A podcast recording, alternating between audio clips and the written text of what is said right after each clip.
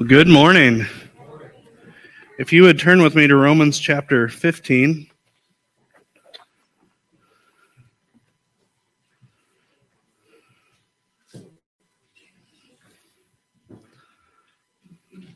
This morning we're going to look specifically at verses 20 through 24. Um, but to give it context, I'd like to read from 20 to 33. So that's Romans 15, verses 20, or yeah, verses 20 through 33. The Word of God says, And thus I make it my ambition to preach the gospel, not where Christ has already been named, lest I build on someone else's foundation. But as it's written, those who have never been told of him will see, and those who have never heard will understand. This is the reason why I have so often been hindered from coming to you. But now, since I no longer have any room for work in these regions, and since I have longed for many years to come to you, I hope to see you in passing as I go to Spain, and to be helped on my journey there by you, once I have enjoyed your company for a while. At present, however, I'm going to Jerusalem bringing aid to the saints. For Macedonia and Achaia have been pleased to make some contribution to the poor among the saints at Jerusalem. For they were pleased to do it, and indeed they owe it to them. For if the Gentiles have become for if the Gentiles have come to share in their spiritual blessings, they ought also be of service to them in material blessings. When therefore I have completed this and have delivered to them what has been collected, I will leave for Spain by way of you.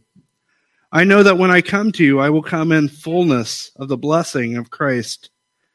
I appeal to you, brothers, by our Lord Jesus Christ and by the love of the Spirit, to strive together with me in your prayers to God on my behalf, that I may be delivered from the unbelievers in Judea, and that my service for Jerusalem may be acceptable to the saints, so that by God's will I may come to you with joy and be refreshed in your company. May the God of peace be with you all. Amen. Let's pray.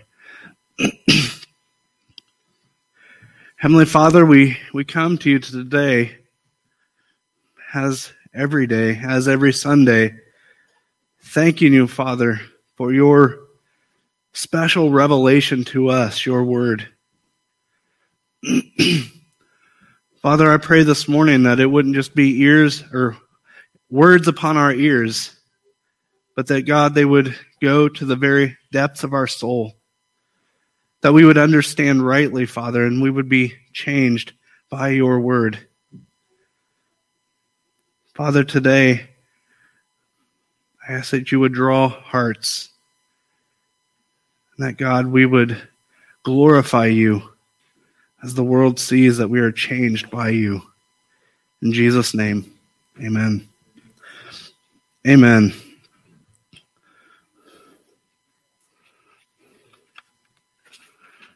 Amen.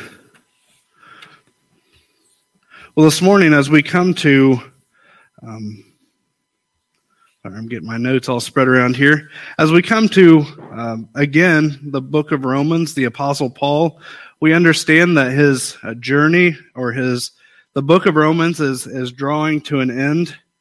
Um, that he is starting to button things up, and this morning we find something about, out about Paul that I believe would be very um, to understand even this scripture rightly, but to understand the entire book of Romans rightly, we must look specifically at Romans 15, verse 32.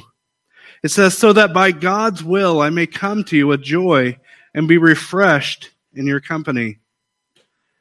The Apostle Paul saw himself and was, in fact, in the center of God's will for his life. There's so often I hear people say, "Well, I don't I don't know what God's will for my life is." And and when I was younger, I really wrestled with it. I I watched many um, false teachers talk about this subject. on the Christian television station. I listened to other people talk about the subject, and still I came out with I, I never really understood what God's will for my life was or how I might attain it or understand it. But if there is God's will for our life, which I believe there is, I believe that God wants us to understand it. He wants us to know what that is. He wants us to be in the center of that will.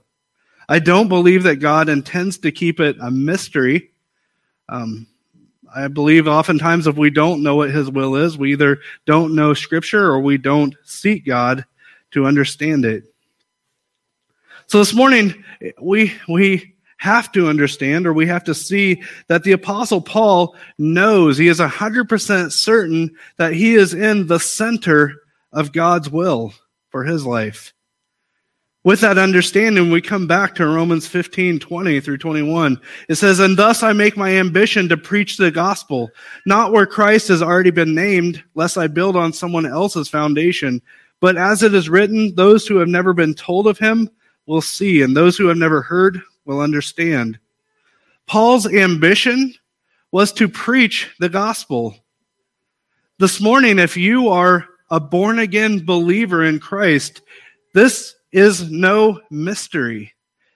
In fact, I didn't put it in my on uh, on the board, but if you go to Mark 16, 15, you find God's will for your life. It's a very uh, basic uh, understanding or a very surface level, but God's will for your life is go into the world and proclaim the gospel to all creation. This wasn't specific to Paul. This, this command is specific to anyone who is born again, who is in Christ. And of such, this was Paul's ambition. It was his ambition to share the gospel, to proclaim the gospel. But we also find that Paul is limited in scope because of his role as an apostle. And that's why we find at the end of that verse that he clarifies what his position is. It says, And thus I make it my ambition to preach the gospel, not where Christ has already been named, lest I build on someone else's foundation. So the apostle Paul is saying this. His ambition, God's will for his life is to pro- proclaim the gospel of Jesus Christ. But specifically inside of that is to people whom have never heard this proclaimed before. That doesn't mean that that is your um, God's will for your life. It is God's will for your life to proclaim the gospel, but it doesn't mean that you can only share it with those who have never heard. It doesn't mean that you must go to the, the depths of Siberia and find a town that has never heard of Christ and proclaim the word of God there. Potentially, maybe that is true of you, but um, more normally on how God works is God in his sovereignty already knows the town that you live in. He's already guided your steps to that spot. Oftentimes, it's not that we need to raise lots and lots of funds to go somewhere where um, we aren't right now, but God has put us in a place to be used right where you're at. There's nothing wrong with proclaiming the gospel to an area that has already heard it, but this is simply the specific role that Paul has for his life. He backs it up with Isaiah 52:15. He says, "So shall he sprinkle many nations; kings shall shut their mouths because of him. For that which has not been told them they see, and that which they have not heard they understand." This is specific to the apostle Paul, specifically because he's an apostle. Um, this isn't every Christian's calling. Some are called to build on someone else's foundation. And in fact, as the apostle Paul went to places where that have never heard of Christ and he proclaimed Christ, he proclaimed the word of God. And what did Paul do next? He set up a church in that town. And within that church, he would uh, set up the biblical offices of elders and deacons and it's those offices which specifically build upon someone else's foundation. Um, if if you um, see your pastor here this morning, I'm typically not building my own foundation. There was a pastor here before I was, and there was a pastor here before he was. And at some point in history, there was someone who cared enough about the gospel of Jesus Christ to share it all throughout the community and to share it with their friends and have so many who have come to know Christ that they come to the conclusion that we must form a church that we might worship together. It's upon those people's foundation of which I build today. So it's not wrong to build upon another's foundation. It's just a different role that God has assigned for us.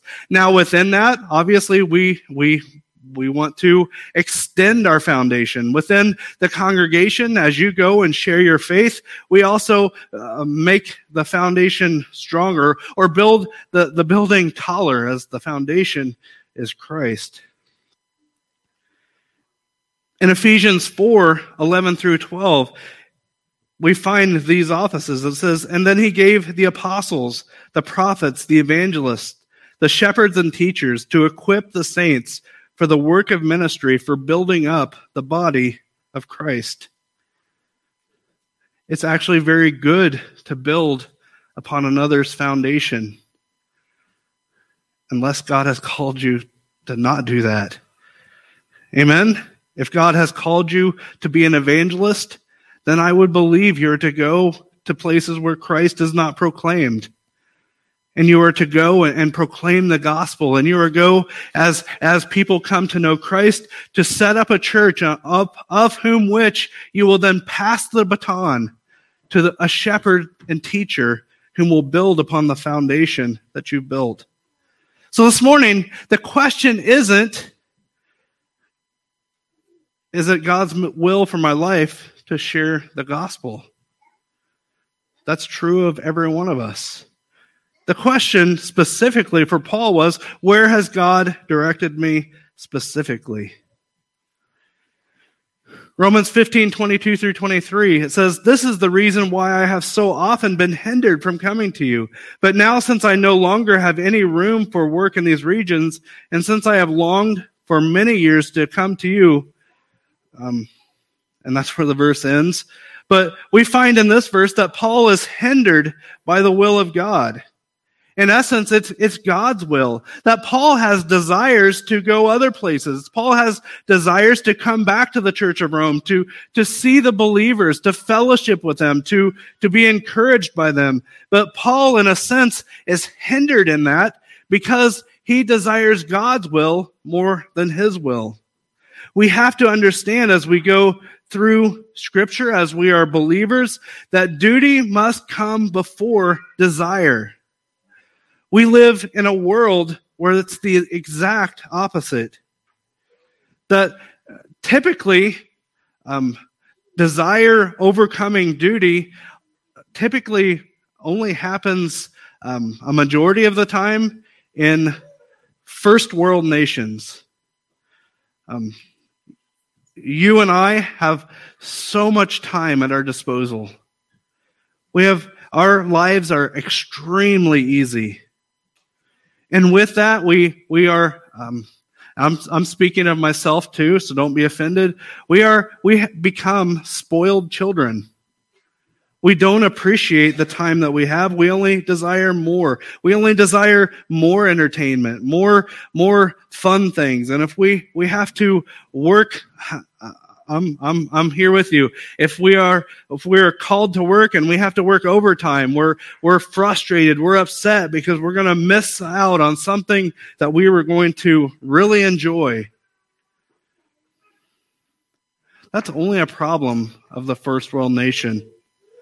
And a third world nation, um, even even a hundred years ago, I was very blessed when we we moved to the house that we live in.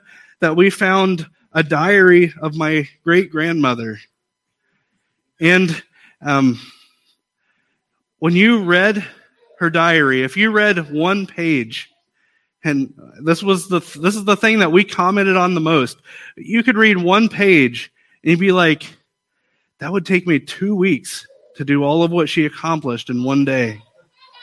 Like just overwhelming. How, how would you possibly accomplish all of this? And it was, it was, it was work. She, she woke up and she went to work and she got done working and she went to sleep. There, there's a, I'm, I don't want to go down that road, but a funny quote in a movie is uh, these guys were looking for a job and and they come in and they said there's no jobs to be found anywhere in this whole town. And the other guy says yeah unless you want to work 40 hours a week. That's a problem. I mean that that's a spoiled brat culture.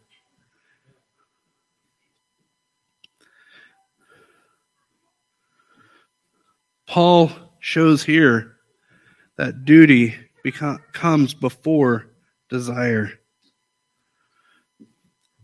We find in the scripture that he has done what he was called to do. That God called him to go throughout this area of the world, and to, it seems that God called him to go to the major cities of that area, to spend much time there proclaiming Christ, to set up a church um, that would have elders and deacons whom would take over the work of Paul, and Paul would go on to the next place to where he would repeat the process over again. And he has come to what seems at this point is he has, he has accomplished this in every major city of that area. And so he has done what he was called to do. So now it's time to go to the extreme western part of the world, which is Spain. In Romans 15, 24, it says, I hope to see you in passing as I go to Spain and to be helped on my journey there by you, once I have enjoyed your company for a while. One thing that we also must note about this scripture is that Paul was also busy. He was in the middle of the will of God, but he was also busy planning. That Paul had his plans. He planned to go here and he planned to go there. And we find that even as he accomplished all this, his desire was to go to Spain, the, the, the extreme western part of the world. This is before Christopher Columbus. So this would be the, the edge of the known world at that time. Paul's plans were busy. Paul was, I would say he is a working machine. Not only did he go and proclaim the gospel and, and pour his life into to churches, but at times he was also a tent maker. He was also working a part a side job that the church wouldn't have to support him. Uh, Paul was busy. Paul had plans. There's nothing wrong with having plans, but you, what you will find in scripture is as we take the initiative, uh, we, we use that word initiative and that, that, young people, that word is extremely important for you. Because even within our work as young men, um, initiative, initiative means that you take upon yourself to do what you ought to do. Right? Your mom and dad don't have to tell you to clean your room. You take the initiative and do it before they ask. Right? Can I tell you, I reward my kids greatly for initiative. It speaks way more to me than, than me having to bug them to do what they ought to do. Amen? Now, you adults, you would understand that being told to the children. But what about your initiative with Christ? Do you take the initiative? See, the danger in seeking God's will for our life and spending lots of time there is that if we never take the initiative, if we never make plans, we typically never do anything. We just sit there. Now, obviously, we, we search scripture, we, we pray, we seek God, but at some point we must take the initiative. And Paul, this is what Paul did. Paul laid out his plans. He said, this is what I'm going to do. This is where I'm going to go. And there were times in Paul's ministry where God would shut doors. And in fact, we see in this that, that with, within the Greek words, we even find the shutting of doors would be like a big trench that people would dig in a battle to make it so you couldn't get past. Like, that's what it would mean like when the door was shut. It was, it was, I just, I just couldn't get there. And Paul said, I know if things aren't working out, if I've made my plans for Christ and things, it just seems like a big trench in front of me and I, I I'm prohibited from going further. that God has something else for me. In fact, John MacArthur uh, shared a story of a time that he was going to speak at a, a youth group. And it was about an hour's flight away, and, and he got to the airport um, just in the nick of time. And he got out of the car. His son dropped, or somebody dropped him off, and he rushes through and gets to the counter. And they say, "Oh, sorry, uh, Mr. MacArthur, your flight is canceled." And his son had already left, and he tried to work it around. And essentially, at some point, he realized he was not going to make it to preach at this, this event. So he goes home. Uh, his family is surprised to see him. He explains the situation. And he said a week or two later, he happened to be with uh, another preacher friend that he knows. And this friend told him that I, he went to uh, this event uh, that John MacArthur was going to preach at, and, and he remembers because he was very disappointed that he wasn't there. He said, But when I got there, I came into the back of the church, and the people notified me that, that you weren't going to be there to preach, that the flight was canceled, and that you were elected to fill his spot. And he said, And I preached, and at the end of it, um, God did um, changed lives. There were lives changed. That in essence, this was not a mistake. That we had, you had plans to come preach at this, but God used other means. God had other plans and God made those plans known. And so my question is to you for your life. If you're taking initiative, if you're saying, I'm going to serve God by doing this, this, and this, and the doors close, that's nothing to be discouraged about. Amen. It's God who opens and closes doors. But I would tell you, and just as we see the apostle Paul, when a door was shut, he didn't stop. He simply went on to the next thing. He simply went to where he felt he saw God working. So when doors shut in your life, don't give up. It just means that this isn't God's will, potentially even for just right now. The next thing that I, have noticed in that verse is it ends with, I haven't, uh, once I have enjoyed your company for a while. Uh, a couple years ago, I had an opportunity to go to Rome and, and it just didn't work out. But as I thought about going to Rome for a ministry opportunity, um, I, I found myself looking and searching the internet for all the cool things that I could see. That, that was my flesh. You notice Paul isn't interested Paul isn't interested in the, the aqueducts or whatever Rome might have. He's interested in the church. He's interested in the people. Amen? Is that our hearts? On Sunday morning, are we interested in the people? Are we interested in our brothers and sisters? And finally, he needs their help to get to Rome. It seems Paul at this point is transitioning his base of support uh, to Rome, which is which we'll go into more later. So how how does this apply? Number one, just as Paul, our ambition should be to preach or proclaim the gospel. In the early church, in Paul's time, Christianity spread like fire. It just spread all over the world. And there was, I can't remember his name, but there was a, a, a secular leader or a ruler, a, a politician or not politician, whatever, at that time that was confounded by Christianity. He, he was he, specifically that this isn't like anything that we have ever seen before. And he pointed out the difference is this, that in other religions and other belief systems, they have their, their um, I don't know what to call it. They have their teacher or guru or or whatever they call it, and this person will travel from place to place, and they will share their their new ideas or their new faith, and it will work for a time, but eventually it snuffs out, whether by just uh, just burning out or whether by the the government putting it out. But that wasn't Christianity. And this morning, it's important to know that that's not Christianity today.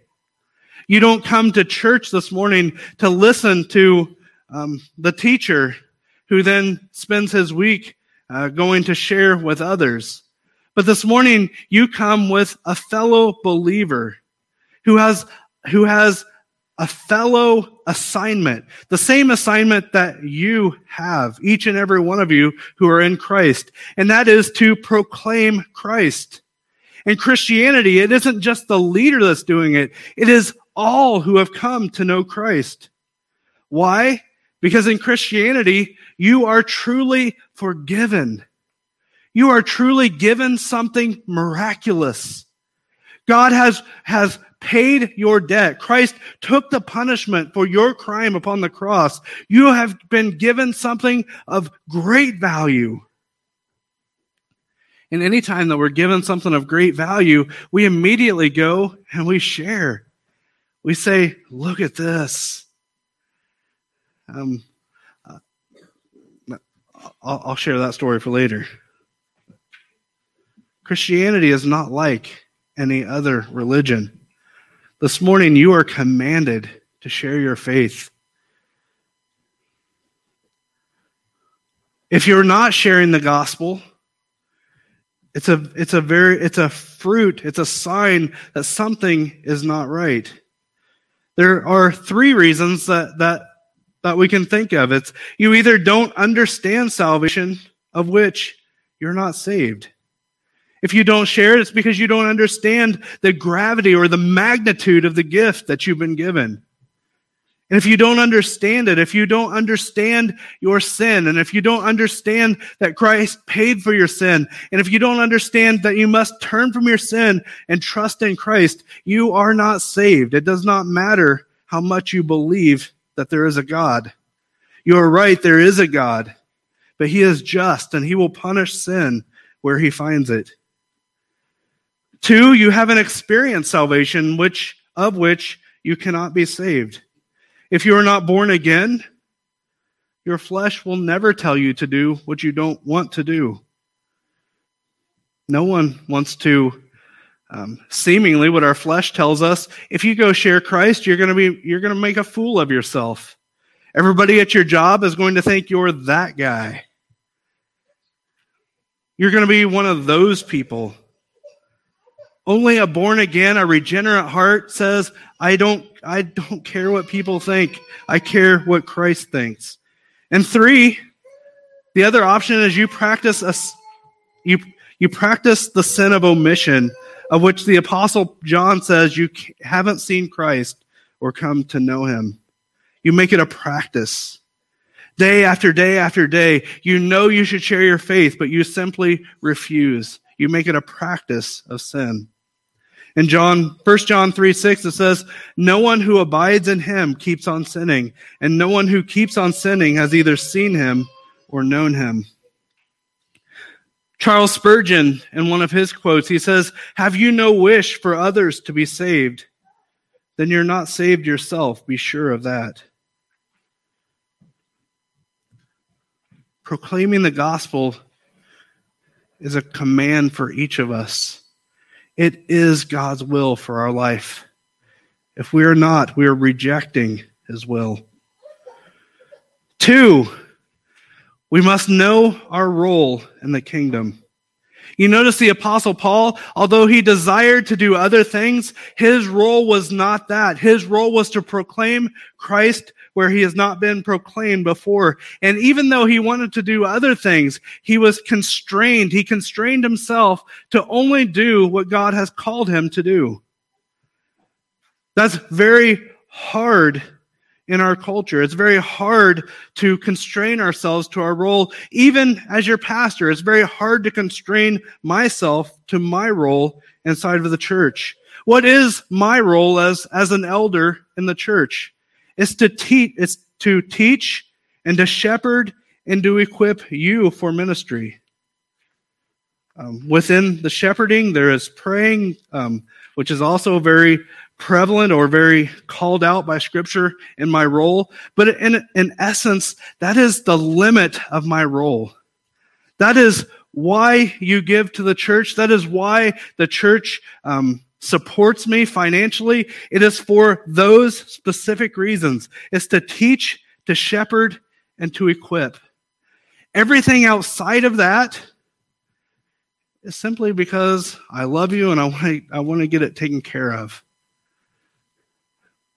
But the problem in American Christianity is we sent, after the Reformation, we started to understand how unhealthy this was, but throughout time, we've, we've pulled ourselves back into it again, where we believe that the pastor is the, we wouldn't say this, and it's not right, but the pastor is the priest. He takes care of everything at the church. We show up and participate and go back about our way. That is extremely unbiblical. It's, it's not only damaging to the church, it's damaging to you. This morning, it's a blessing for me to do many other things. But just as the Apostle Paul, and the danger for me is that I can get so consumed with other things that I'm not doing what I'm called to do. Amen? Many in American Christianity today bear through teaching. They resent many aspects of shepherding and they have no interest in ministry. It's because we have fallen away from Scripture in that aspect. They prefer their pastor to be a spiritual wilderness paramedic. And what I mean by that is they prefer to go on their, their own trip, to do their own thing, to go deep into the backcountry. And as long as everything's well, everything's good.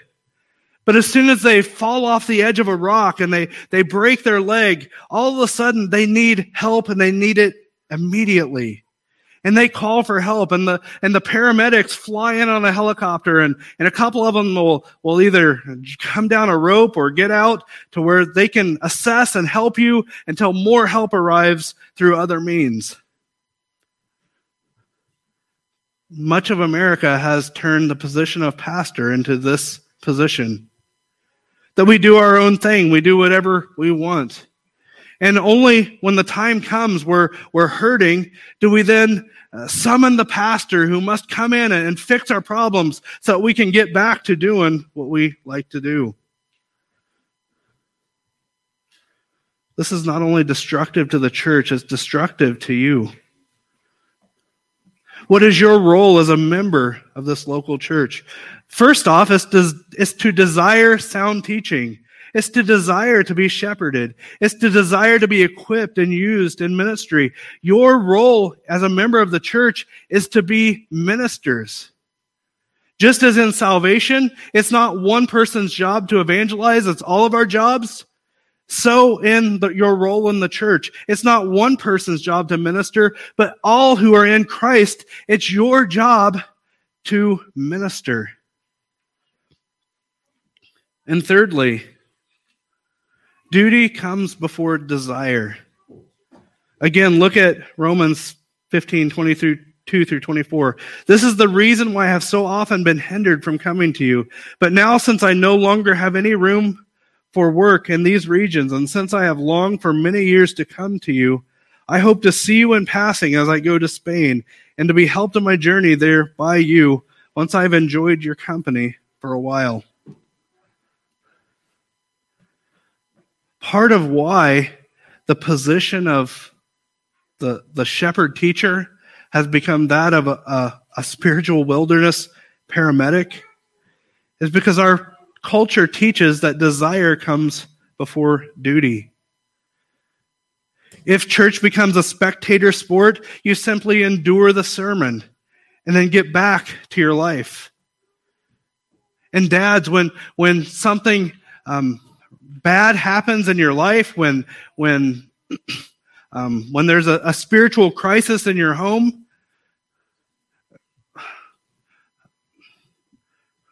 I'm going to go down this road in a later sermon, but understand this: if something spiritually happens in your home, something bad happens, husbands, your wife's first instinct should not be to call the pastor. Now, I don't get me wrong. I love you. I love your wife. But it's not healthy for her. It's not healthy for your pastor.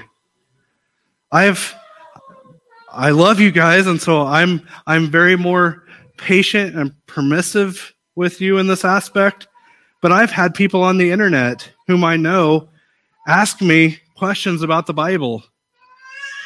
And my real response is this um, that is a question for your husband. And if he doesn't know, it's a question for him to ask his pastor. It's not my position to answer this question. I will tell you about Christ, but it's not my job to spend my time wrestling with deep issues of people whom I'm not responsible for. And that's the response of the Apostle Paul here. Men, you might say, but I don't know the Bible well enough to answer my wife's questions. That's because of number three. Our desire has superseded our duty. When I was a when I was trained as an EMT, I spent several months, um, two nights a week, training, and now it seems very short. Husbands, you are the spiritual paramedic for your house. When your child is hurt, when they have a question about God, their first response should be to come to dad. Maybe come to mom if dad's not home. And if she doesn't know, it's to come to dad. And dad, it's your job to figure it out. Train yourself. You're, you're trying to be an EMT with no training. You're trying to be a paramedic with no training. And understand this. Um, I'm, I'm not, I'm not telling you this because I want you to leave me alone. That's not the case. But you know, when uh, believers or non believers, when they come to me with a very big problem in their life, do you know what my response is? It's simply to teach, teach you what the Word of God says about that, most of which I'm repeating what I've already saying on Sunday morning, and two, to hold you accountable to, to follow through. Husbands, if there's a problem in your family, the answer is to know this, to understand it, and apply it. This is my medical bag. This is your medical bag. This is your answers. Your family needs you. They need you more than they need their pastor. You have more influence on your family than, than your pastor does. Now, with that, it's your pastor's desire to train you, to teach you, to help you in this, to, to build you up, to equip you for your ministry. Amen? And that's the same throughout the church. There's lots of things you can do within inside of the church for ministry. There are lots of people who are a part of our church who are lonely, who who need people to visit, who need help with things.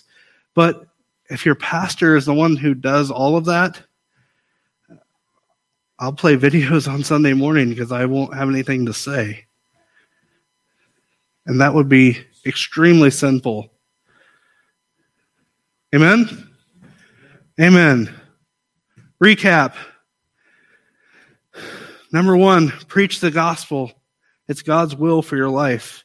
Number two, know your role inside of the church and inside of your family. And three, we must put duty before desire. It's okay to have fun. It's not okay to be consumed with it. Amen. Amen. Let's pray. Heavenly Father, Help us to know what it means to be in the center of your will. For all those who know you, put that desire within their hearts to not waste their life, but Father, to serve you with everything that they have, to be in the center of your will.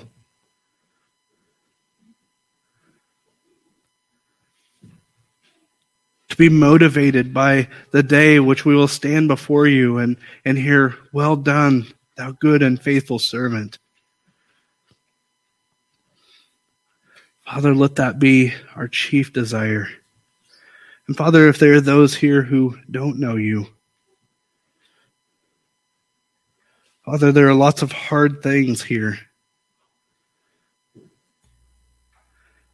This is more to do with with us growing in Christ than it is coming to know Him. Father, help us to understand if we come to you in repentance and faith, that you change our hearts to desire you, to, to desire your word, to desire to live for you. And so, Father, I pray that you would draw people. Above all of that, Father, there are those here who don't know you, they will stand and they will pay for their sin. Sin that's against the King and Creator of the universe, the God who has given us everything that we have, every breath that we take. If we're not forgiven, He will administer perfect punishment for eternity. The message of the gospel is that though God is just, though He is perfectly just, he is also perfectly kind. And he will pour out his wrath upon his own Son on our behalf if we would simply turn from our sin and trust in Jesus Christ alone for our salvation. It's that treasure that motivates us to serve you, Father. So help us today to keep that in our sight. In Jesus' name, amen.